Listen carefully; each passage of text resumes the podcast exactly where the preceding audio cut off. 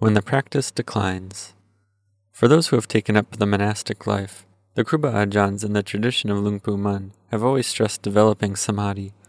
When we have no involvement in work projects, then there is opportunity in the forest and mountains to develop the heart to deeper levels. But if we do have a lot of responsibilities and duties, then we really have to watch over the heart with wisdom. Sometimes we have to rely on contemplation first to bring the heart to calm, but sometimes just by relying on our parikamma or on the breath, it becomes calm and quiet. Whatever the case is, these two methods can be used accordingly or alternated at different times. When the heart has experienced calm and withdrawn from it, we need to get in and investigate this mass of physical form that is the body. We keep at this until there is clarity in our understanding. This is called vipassana. We use the calm to focus our attention firmly within the body for the arising of panya. One kind of panya comes from listening and hearing, another from reflecting and pondering. But the panya that arises from calm is the panya of bhavana. This is vipassana that will give rise to clarity on our heart. We may sometimes experience enormous amounts of piti for a month, maybe even for many months. If we think that this is vipassana, we lose ourselves to vipassana nupakilesa. We aren't interested in taking up the investigation into the body and our own moods and emotions. We may think we don't need to investigate the elements of earth, air, water, and fire anymore. We feel there is no need, that just watching the mind is sufficient. Because when we start to investigate the body, it just switches and wants to drop into calm. This makes us think we only need to investigate the mind, and that it's not necessary at all to investigate the body. Yet Luang Pu Cha would always teach to get in and investigate the body. But to just keep investigating the mind won't last very long, and our energy will be depleted. All the common peace we experience will disappear, the same as someone who has never done any meditation at all. All the proliferation takes over again in a flooding wave, liking and disliking take over again. This is common. We might think that our meditation has fallen apart, but if we rise up with a resolution to put forth effort in every posture, standing, walking, sitting, and lying down, to focus our sati continuously and firmly as we had done before, putting down our various burdens and duties. This should make the calm of our mind come again anew. And this calm will be deeper than before, and our panya will go deeper than before. This is the natural way of progress. This is the natural progress of developing samadhi.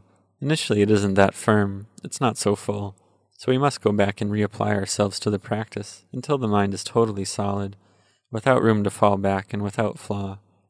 Our formal practice will evolve to a new stage of maturity. Therefore, let us all have patient endurance and persistence in our practice. Let us always work towards developing the five spiritual powers to perfection. These five powers of saddha, faith, virya, energy, sati, samadhi, and panya, until they are sources of power for the mind. The parami from this is of the highest kind and will lead us to understand the Dhamma. Putting forth effort in samadhi is something of the utmost importance. We have to try to steadily apply our mind so as to experience deep calm and peace, to surpass all the moods and emotions, all the Vedana. If we can cross over and rise above the barrier of Vedana, sometimes we will be able to see it as a totally separate phenomena from the mind. Whenever Vedana arises within our body, we focus in and investigate it, so that the mind pulls away and disassociates from it. This struggle with Vedana is really an exercise of development in line with the Satipatthana Sutta. Therefore, every single one of us that has come here with the firm resolve to practice needs to put forth effort and have patient endurance. If we can keep this practice constant, this will make our minds advance and progress, giving us encouragement to keep practicing further. All rupa and nama are not self. The Buddha always taught that every aspect of rupa, vedana, sanya, sankara, and vijnana has the characteristic of arising, remaining, and then passing away.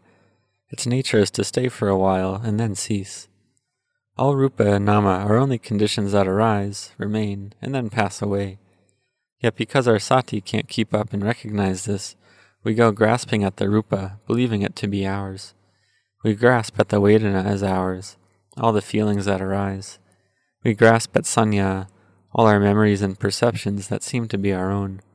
We grasp and take as self the sankharas, the various thought formations. We grasp at, as ours the vijnana, the various sense impressions. These all occur so quickly that our sati can't keep up and understand that none of these are actually ours. In reality, they all have the characteristic to simply arise and pass away. All the pleasant feelings that we have previously experienced, where are they now? If they were ours, where are they now? Those pleasant feelings arose, persisted, and then passed away.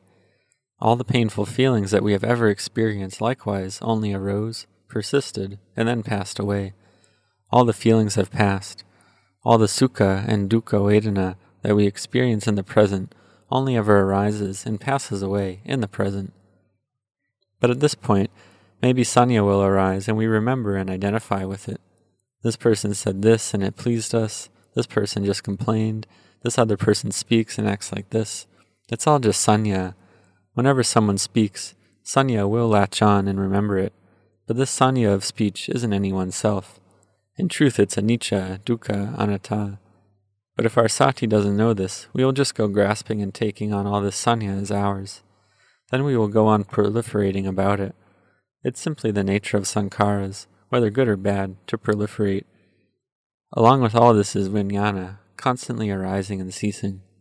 If we pull apart the whole process, there are just piles of rupa or piles of nama. For example, with vijnana, we sense that we see, but this sensation of seeing, if there is no light, will it occur? What if we're blind? Or if we're deaf, will we hear the sounds around us? Will we experience them? If we are deaf but there is a sound there, we aren't going to hear it. The nerves in the ear don't even work. So this thinking that we are hearing, it comes from a functioning nerve system in the ear. When the sound comes into contact with the nerve system, this gives rise to hearing. So the sensation of hearing, the mind knows that it's hearing a sound, but our wisdom can't keep up with it. The mind grasps onto the notion that we are hearing, that we are the ones that hear. When the sensation of hearing occurs and we still identify with it as ourselves, it will have liking and disliking arising along with it. This further perpetuates delusion. This is avijja, blinding darkness. The resulting delusion conditions kamma formations and feeds the process that gives rise to tanha or craving and kilesas. This is the cause of all suffering. Paticca samuppada happening right in the present moment. Arising in a single mind moment, this is the process that leads on to suffering. This is becoming and birth, occurring in every single mind moment. The noble ones rise out of delusion. The Buddha laid down the path for the way out of the vata round of rebirths, which in essence is kilesas, kamma, and vipaka, or kammic result. The cycle of kilesas, the cycle of kamma, the cycle of vipaka. The way out of these cycles is through the practice of sila, samadhi, and panya. Sila, as we probably understand already, is restraining our bodily and verbal actions so that they are blameless. Samadhi is making our minds firm and steady. This firmness and stability of the mind comes from focusing our sati steadfastly. Knowing the in and out breath is one method, called anapanasati. This is the foundation, the crown pinnacle of all kammatthana. When we have sati knowing the in and out breaths, or we fix our attention solely on one specific point in the body, the heart will converge and our sati gathers together. Vitakka picks up the object of the breath, meaning it focuses on its one specific object. Vichara keeps and holds the object so that it doesn't wander anywhere. Vichara is wholly with the kammatthana that we are using until piti and sukha arise, bringing about a state of inner fullness. The mind that is still, not moving around here or there anymore. This is the ekaggata chitta. It is the mind in one unified state. Calm and stillness arise, and the mind reaches a level of samadhi. The mind will be calm and firm. When piti arises, vitakka and vichara seem too coarse. Then when sukha arises, piti also seems coarse. Finally, when sukha seems too coarse, the mind gathers into unified stillness and all the factors, piti, sukha, ekaggata, merge together and are contained in that stillness. The mind converges into a state of samadhi that is firm. The mind experiences ascending levels of depth and refinement. Piti manifests clearly, then follows sukha, until finally the mind rests and abides in a state of equanimity. This is the practice of samadhi, with its various levels from coarse to refined. When the mind is in this unified state of samadhi for a long time, we may fall into delusion and think that this is nibbana, that we have seen the Dhamma. The Dhamma is like this, Nibbana is like this. Though the state arises out of samadhi, out of firm and solid calm, this still isn't Nibbana. If this is Nibbana, it is a Nibbana that only comes about due to a temporary suppression. The kilesas of lobha, greed, dosa, anger, and moha, delusion, are still there. If we get to this state, maybe we will fall into delusion and we will get caught into misunderstanding. We might think that we've seen the Dhamma, that we know the Dhamma, but this view is conditioned by the presence of our samadhi. This kind of thing occurs very often in meditators when their samadhi is firm and strong. But of course, this samadhi is still important. If the mind didn't attach to samadhi, it would just go and attach to forms, sounds, smells, tastes, bodily sensations, and mental objects instead.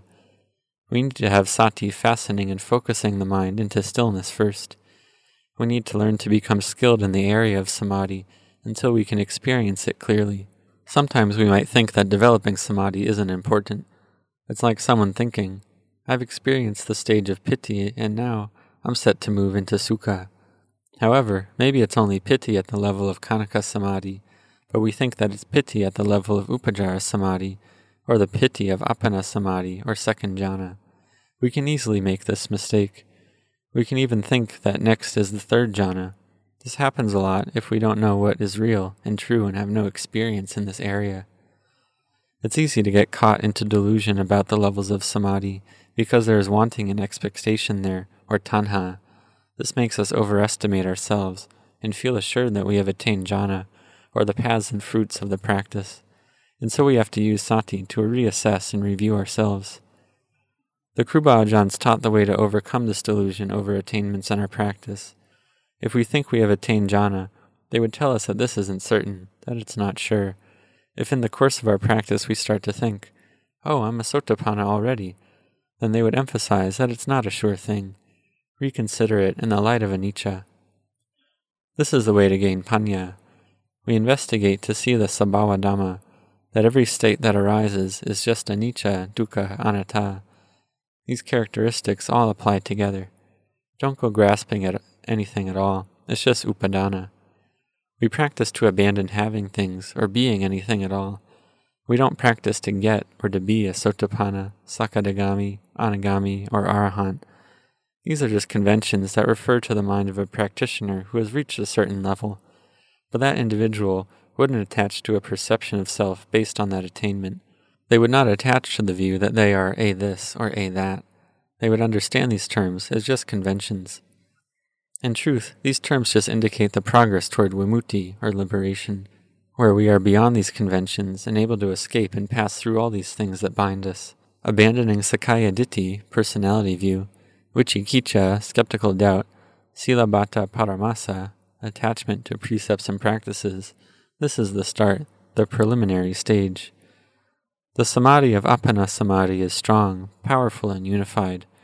If we really haven't experienced the heart at one, it's so hard to intellectually understand. We will just take someone else's description at face value. At the stage of my own practice where I started to experience some piti, I had the expectation that after I attained that piti, sukha was coming up next. But on trying to enter into sukha, the power of mind was not sufficient to pass beyond piti and couldn't make progress. Without even realizing it, Sati wasn't gathering anymore and was gradually getting weaker. It had become so weak now that even piti could not be accessed. Why is this? Because we have abandoned the meditation word or abandoned watching the in and out breath. We have to earnestly resume our repetition of our meditation word. Get back in and redo it from the start. Buddho anew, Dhammo anew, Sangho anew, investigate anew. In the course of our practice, we have to come back and rebuild again on the same spot we started on. We have to establish our sati anew, rebuild, do our practice anew, pursue it constantly and continually until the heart can re experience peace and calm and get past the moods and emotions again. Then we can be at peace. In the course of my own practice, I experienced and passed through a lot of piti, a lot of sukha. Oh, tremendous amounts of it, even up to the point where it lasted for a whole month. But even if it's like this, still we have to come back and go over the fundamentals of the practice back and forth. We have to keep bringing up the level of the mind over and over again. With Vitakka and Vichara, we may think that they are gone and we don't need to bother with them anymore. We think that we have passed beyond them, but sometimes we have to come back to Vitakka and Vichara, back to the breath again. These are the coarser and also more refined levels of the mind that we have to go through in the practice.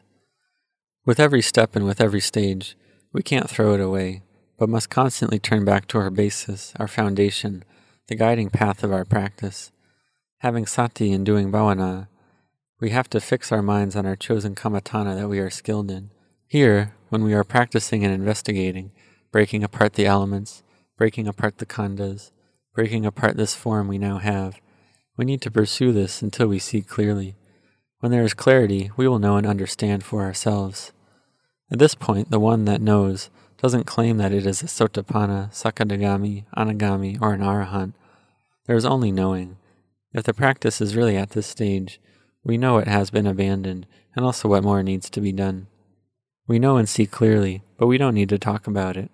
The more we talk about it, the more we are just bragging. We come to abandon everything, not to blemish the heart further. We are purifying the heart, because in reality, when we have broken through these thick layers and have done the real practice, there isn't anyone here at all. Whatever rupa or nama there is, we will see it all as anicca, dukkha, anatta. So, where is the sotapanna? Where is it to be found? Is it in rupa or nama? Actually, it's only conventions of speech that label levels of attainment. It's the heart that knows rupa or nama, knows that they are impermanent. They are only anicca, dukkha, anatta. The knowing that arises from this is the knowing that arises from sila, samadhi, and panya, and then it is all let go of. The heart is poised and maintained in the present moment. So we keep practicing, abandoning the kilesas, then move on to abandon greed and anger little by little until the burden is lighter. The insight and knowing will come clearly into our own heart. We will not need to label this as the stage of Sakadagami. When we abandon greed and anger, then we will know we have reached the stage of Anagami. Once all greed, hatred, and delusion have been abandoned, then we will know we have reached the stage of Arahant. This is the progression of someone who has traveled the Noble Eightfold Path, walking the way of Sila, Samadhi, and Panya. Sometimes in the course of practice, we will have the wrong view that we are at this or that level. This is just mistaken sanya, simply foolish. It doesn't accord with the truth. We really have to be careful. We may experience a calm so deep and profound that it seems to open up to the truth, but the Buddha explained that this is just the vipassanupa kilesa arising. This is an obstacle to the practice and will create difficulties in the development of vipassana.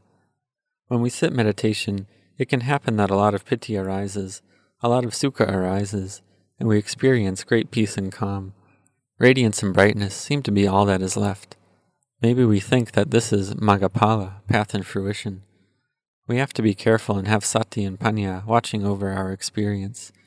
Luang Pu Cha would always point out that it is anicca. It is only anicca. He taught not to be fooled by this.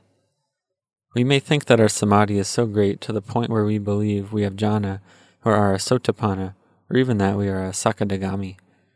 If this comes about, there is obviously still a sense of self there. Luang Pu Cha would say that it's uncertain, it's not permanent.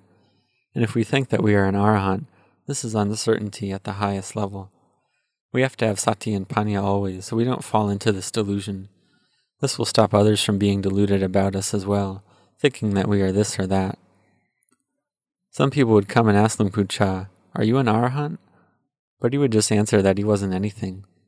If the heart doesn't have anything, how can we be an arahant? If we are still anything, we will still have suffering there. If we think we are this or that, or that we are already a sotapanna, some people may disagree or not believe us at all, and this will make our kilesas arise, followed by dukkha. If we think we are an arahant, we have an even bigger problem, because if people don't believe us, it's really going to make us suffer. An arahant with suffering. How come an arahant is suffering? How is this going to happen? How are they going to have anger or greed arising? This just shows that it is difficult to really know. This is something that is pachatam viditabo in yuhiti, to be experienced individually by the wise. The Kruba Ajahns whose hearts have attained to the final goal, the words and emotions they express are simply external modes of behavior. Kamma is not being made. They may speak harshly, softly, timidly, or whatnot, but it's just mere bodily and verbal expression. Free of kilesas, they explain, it's not kamma, it's kriya, mere action, without upadana. This absence of upadana is something hard to fathom. The mind is one thing, the mind object's another. They aren't the same. Luang Pu Cha would give the comparison of a crazy person and the Arahant. Sometimes we might look at them and think there is no difference. Luang Pu Cha said this lunatic and the Arahant might on the outside appear the same, but one is traveling on the lower road, and the other has traveled on the highest of paths. Therefore, in the course of our practice, we need to always have sati and panya. Whatever we come into contact with, we should know it as anicca. This will make our hearts wise, not wallowing in low lying ignorance. When we practice like this, we will understand clearly and be able to let go. When we see people who are acting out of delusion, we will understand the situation, that it's anicca, dukkha, anatta. In the start, our conviction comes from faith. We have belief and we have reverence, though sometimes we have no panya, no wisdom at all. Luang Pu Cha gave the example of when he was younger and he met a monk who he believed at first to be an arahant. That monk could just act like an arahant. He could let go of whatever it was, just like an arahant. After a while, Luang Pu Cha noticed that this monk's way of practice and behavior had changed. He then saw the truth of the matter. Oh, I was mistaken. This gave rise to wisdom. In retrospect, these mistakes are normal in the course of practice. This is important to remember. Whether a practitioner is living near or far from a Kruba Ajahn, above all else, we have to keep close to the Buddha. Close, meaning that we have to keep close to the reality of anicca. Anicca has to be embedded within our hearts always.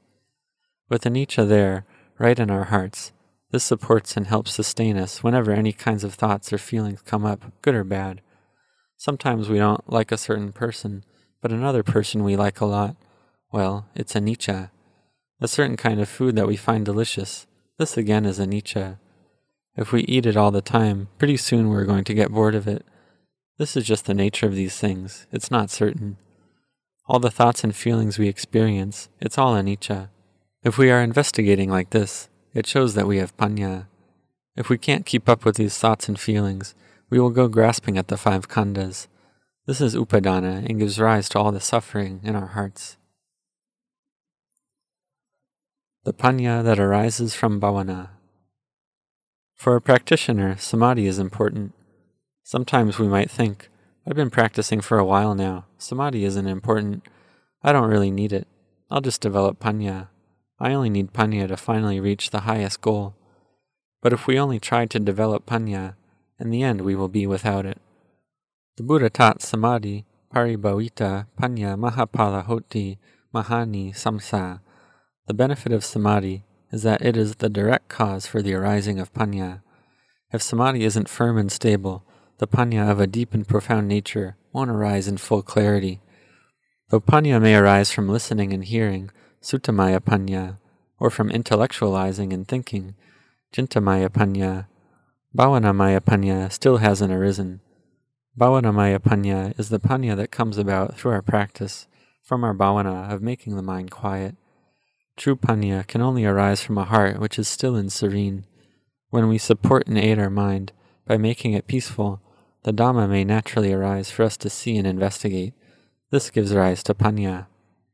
If we have tendencies to be angry or to be moody at certain people, or have things that we are afraid of, they will fall away. If we look at these tendencies and investigate them, we will be able to let go of them. In the periods we are investigating like this, we have to rely on samadhi as our foothold and foundation. If there is no samadhi, the panya that arises from bhavana can't come about. This is something that is assured. Looking after our sila well will be a cause for the arising of samadhi. Samadhi that is developed well will be a cause for the arising of panya, and the panya that is developed well will give rise to vimutti. This is the freedom from upadana, grasping at all the various mental states, which is the cause of all suffering. Luang Pu Cha taught us to see things in the light of panya. This means to investigate in the present, to abandon upadana in the present, to abandon all wrong views in the present. This gives us right view in the present. The heart won't have any dukkha, only freedom and emptiness. The abandoning of greed, hatred, and delusion gives rise to this emptiness. Only the pure, radiant heart remains. Practitioners, having gained experience, may grasp at some aspects of their practice and take them to be maga or pala.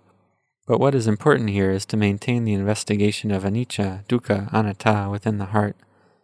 Whatever we feel about anything, it's never certain or lasting. Leave it aside. When we hear or listen to anything, we must have sati and panya. Consider it deeply, but don't yet believe it. Keep practicing until the results are seen. This is the way of the wise, like the Venerable Sariputta, chief disciple of the Buddha, endowed with great sati and panya. Calm is impermanent. Within the practice of bhavana, we have to look at the heart and see how we are feeling and reacting. Is there liking? Is there disliking? If we don't get what we wish or want, how do we feel? This is where we need to investigate. When we contemplate these mental movements, Luang Pu Cha said that this is the path. But if we are going to abandon all these mental states and be able to investigate this liking and disliking, the heart has to be at calm first. I can't stress this enough. It has to be at peace. Whatever object of meditation we are using, whether it be Buddho, Dhammo, Sangho, Kesa, Loma, Naka, Danta, Tacho, we have to keep that object with us at all times. If we don't, useless thinking will overrun us. The mind will just proliferate as it pleases. Avijja is the condition for the arising of sankharas. When we have these sankharas and we don't do any bhavana, Everything is difficult. These sankharas will be reckoned as self or belonging to self. They become mine. If we practice using the parikamma buddho, then we have to keep recollecting buddho continuously. We must keep our buddho going always. Some of the great Theras taught to repeat buddho without a space in between. If they were sitting, then buddho, buddho, buddho, buddho, buddho, buddho, buddho, keeping only this in mind every day for great lengths of time.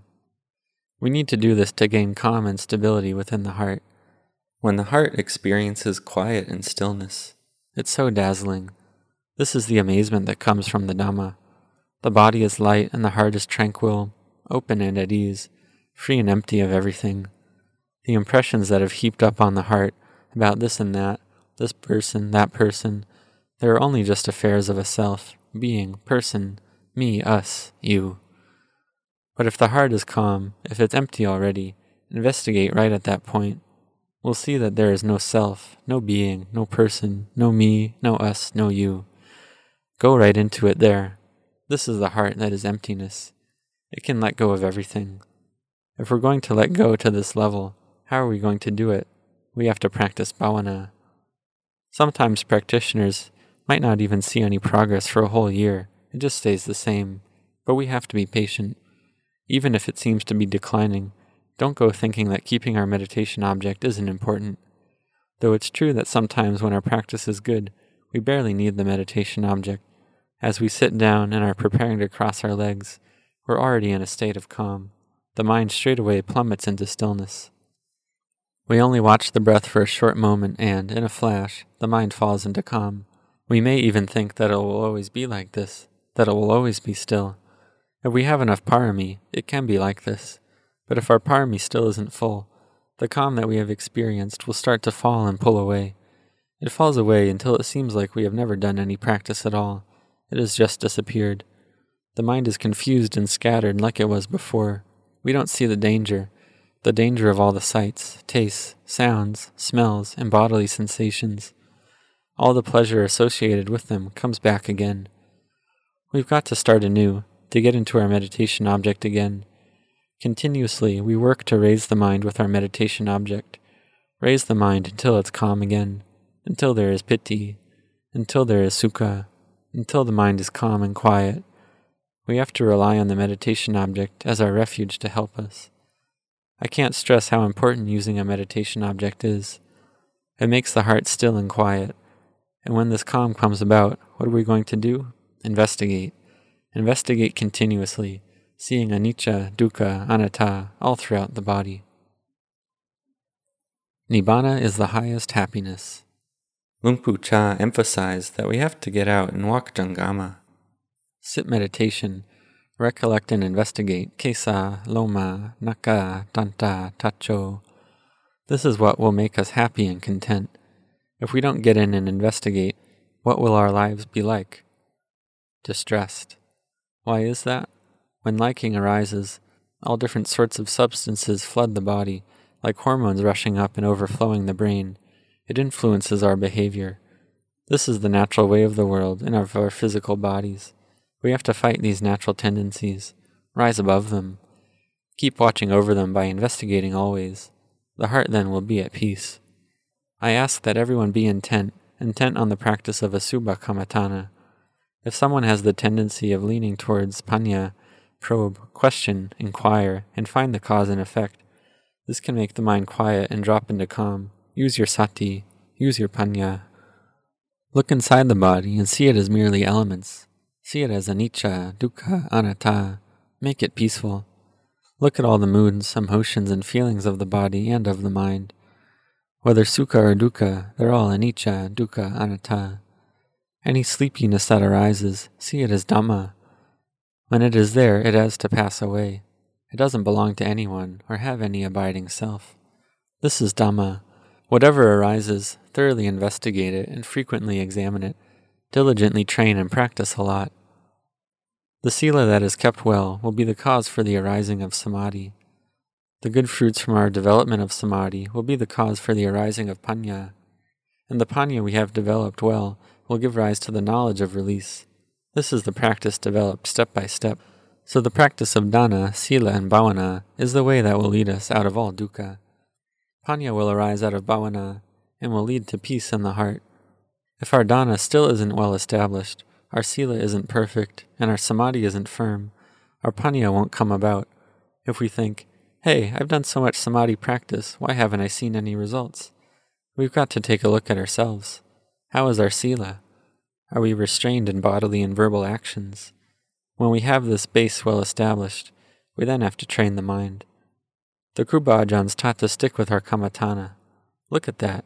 They didn't teach anything extravagant. They taught, stick with Buddho, but when we use Buddho, we don't stay with it. We're only with it for a moment, and then the mind takes off. So we think, oh, Buddho doesn't suit my character. This is because we aren't really staying with it. Naturally, it creates all sorts of doubts. This kammatthana doesn't suit me. Maybe this isn't the path at all. I haven't even experienced any calm yet. I think I'll try something else. We can switch to another kammatthana, but we have to use something that will make the mind quiet like frequently recollecting death, contemplate it a lot. When we come into the world, we also bring along old age, sickness, and death. We all have to die. No one can escape it. Constantly contemplate Marananussati, thinking about all those big, tall skyscrapers full of busy people these days. Are any of them aware that they will die? Nobody is thinking about it. Our lives have to end with death. Nothing is certain. We all have to die. This isn't just something that happens to other people. When a close relative or friend passes away, then we should see it with a wise sadness. This is panya. But it's not the same as one who is cold hearted and feels nothing. It's not that once we abandon upadana, there is nothing left at all, and the mind becomes dried up and cold to experiences. Nibbana isn't like that. Nibbana, by definition, must be the highest, most exalted state. How is it that Nibbana is the highest happiness? Nibbanam Paramam Vadanti Buddha. Nibbana is the supreme Dhamma, say all the Buddhas, a happiness above all others. It's a happiness that has not a drop of suffering mixed in with it at all, and it won't decline and fade back into a state of suffering. It's the only permanent happiness. Would you like that? It's something that is truly permanent and lasting, a happiness that never changes. But this happiness has no owner. We could say that we experience this happiness yet we don't attach or identify with it as our own. It isn't happiness like on the Lokiya, worldly level. It's Lokuttara, world transcendent. It's Niramisa Sukha. It's a happiness independent of material things or sensual desires. It's a happiness that doesn't change. It's amata, undying, deathless. And this is the taste of the Dhamma, supreme over all other tastes. Venerable Ajahn Anan Akincano trained for many years under the guidance of the renowned meditation master, Venerable Ajahn Chah. After vigorous meditation practice, Ajahn set off into the forests and jungles to deepen his meditation. In 1978, he was offered land to establish a forest monastery, Wat Marp Jan, where he now resides as the abbot. Ajahn is today considered one of the most prominent teachers in the Thai forest tradition. Ajahn Anan has a gift of teaching on many different levels, from everyday life issues to the highest of Dhammas.